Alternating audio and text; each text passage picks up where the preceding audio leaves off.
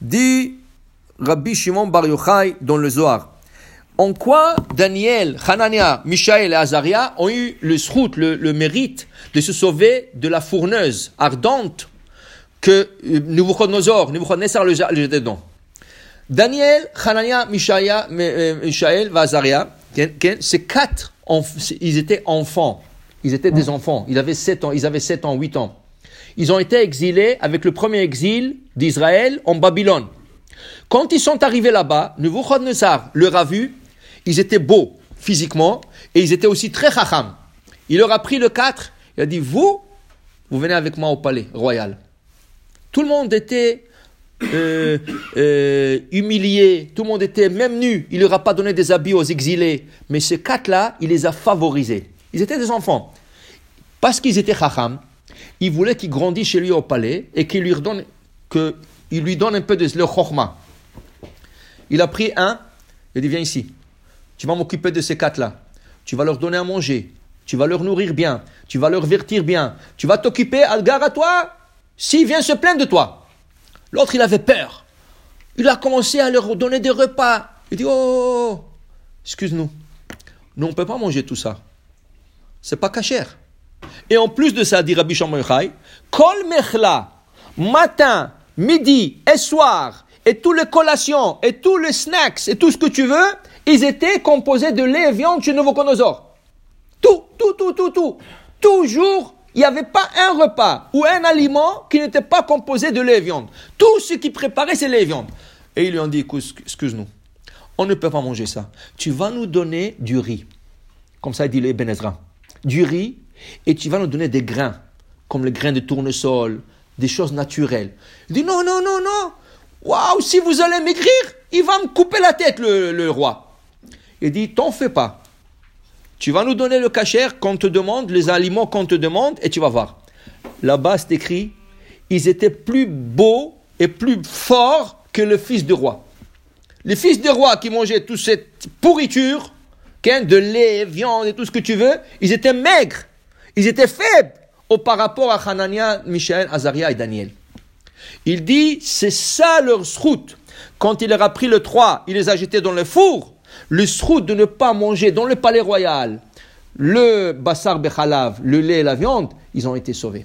C'est ça leur mérite. Alors on peut te dire combien une personne doit faire très attention de ne pas mélanger lait et viande. Quand on dit de ne pas mélanger lait et viande, on suspecte personne qui va le faire, mais va apprendre un peu ce loi. Pourquoi? Parce que si dans la cuisine il arrive des accidents, que tu seras posé la question. Regarde, tu as fait un café au lait tu t'es trompé, ou ton invité s'est trompé. Il est parti chercher une cuillère, une petite cuillère de la tiroir de viande. Et il a pris son café au lait, il a remué avec la cuillère en, de, viande. Il n'y avait pas de viande, mais il est en viande. Et il a mis. Toi, tu arrives à la cuisine, tu dis, oui, pourquoi tu as pris cette cuillère? Il dit, non, je ne sais pas, j'ai pris... Non, mais ça c'était une cuillère de viande. Qu'est-ce que tu as fait? Tu as mélangé le café au lait avec la viande maintenant. Il y a un problème. À toi, tu dis, oh non, je vais le rincer. Non, tu ne vais pas la rincer. Le café au lait est chaud. Maintenant, il faut, il faut cachériser la cuillère. Le café est cachère, malgré qu'il a été mélangé avec une cuillère de viande. Mais la cuillère, il faut la cachériser. Comment on cachérise? On doit la nettoyer avec de l'eau et savon dans la salle de bain ou quelque part pas dans l'évier, on doit la reposer 24 heures et ensuite on prend une bouilloire avec de l'eau qui est en train de bouillir et on verse sur la cuillère. Dès qu'on a fait ça, on la prend, on la rince avec de l'eau froide et elle revient cachère. Alors tu vois, Bassar Bechalav, Bassar Bechalav, tu n'as pas mis de la viande, mais c'est considéré comme si tu avais mis de la viande. Tu comprends? Alors personne aujourd'hui va aller manger Bassar Bechalav, mais il faut apprendre le lait et viande. Qu'est-ce qui arrive si ton fils, il a pris un bol aux céréales, il a fini de manger le, bol aux céréales, et vous savez, les enfants, ils mangent le céréal, ils te laissent le lait.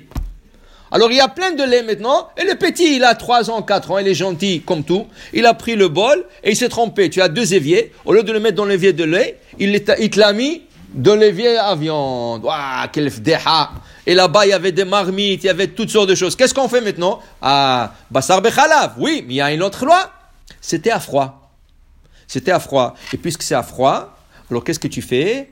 Tu rinces le tout avec de l'eau et savon. Mais celui qui va venir en panique, waouh, il a mis le lait dans l'évier, il va commencer à ouvrir le- le- l'eau chaude parce qu'il veut faire la agala. Au contraire, maintenant que tu as mis de l'eau chaude, tu as tout gâché. Exactement. Tu as tout rendu non cochère. Donc, donc, si c'est avec l'eau froide, L'eau froide, oui, dans certaines situations. Quand c'est froid, non, non, non, non, pas mikvé. Mikvé, ça n'a rien à voir. C'est la gala. Tu as pris du cream cheese et tu as pris un couteau de viande. Tu n'as pas fait attention. Tu as pris un couteau de viande. Ton invité, il a pris un couteau de viande. Il a pris du cream cheese. Il a, il a, il a tartiné sur.